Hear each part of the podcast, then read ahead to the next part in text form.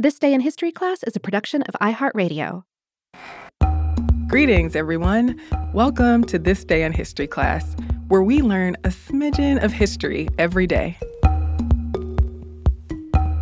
Today is July 4th, 2019.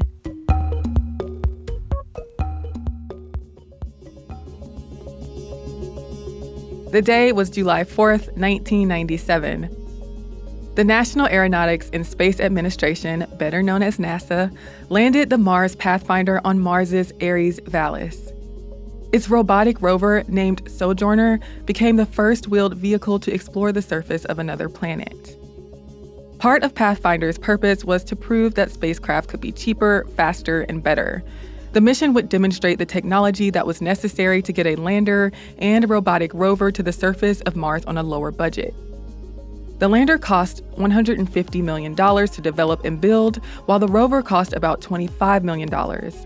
Including launch and operations, the Mars Pathfinder mission cost $265 million. The Mars Pathfinder mission would be the first time a spacecraft landed on the planet in more than two decades. The previous time was in 1976 when Viking 1 and Viking 2 made it to Mars. Landing was a difficult task for spacecraft.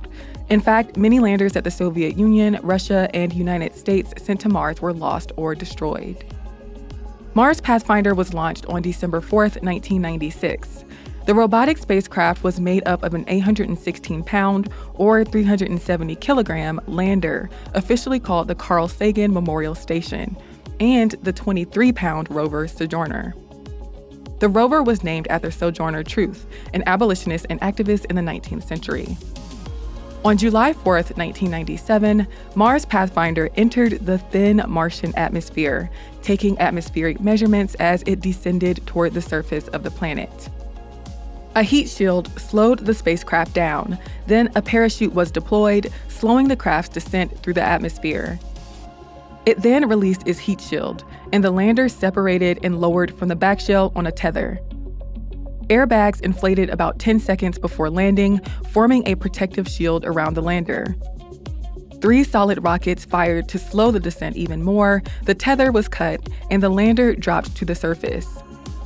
It bounced more than a dozen times before it rolled and stopped two and a half minutes after landing. Mars Pathfinder had landed on the surface of the Red Planet, in a floodplain in the northern hemisphere called Ares Vallis, chosen for its safety and the variety of rocks present there that Sojourner could analyze. It made it to Mars' surface less than a second from its projected landing time.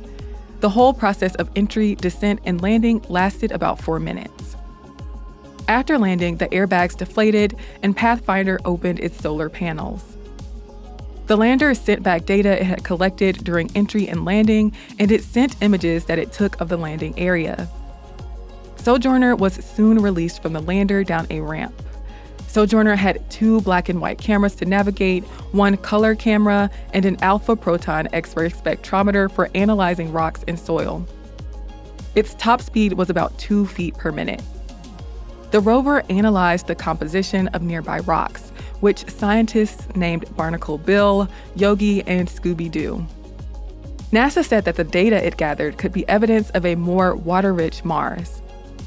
The lander relayed information from the rover to Earth and took pictures of the sky and its surroundings. It also tested the magnetic properties of dust on the planet. Sojourner was designed to last seven days, but it ended up staying in operation for 84 days, it traveled about 330 feet during the mission. The lander was designed to last 30 days, but the final data transmission from Pathfinder was received on September 27, 1997. The battery, which had been repeatedly charged and discharged, may have failed. The lander and rover sent more than 17,000 images back to Earth.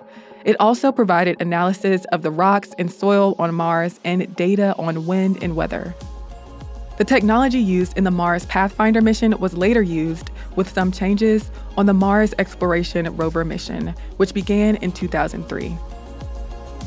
I'm Eve Jeffcoat, and hopefully you know a little more about history today than you did yesterday. If there are any upcoming days in history that you'd really like me to cover on the show, give us a shout on social media at TDIHC podcast. You can subscribe to This Day in History class on Apple Podcasts, the iHeartRadio app, or wherever you get your podcasts. Tune in tomorrow for another day in history.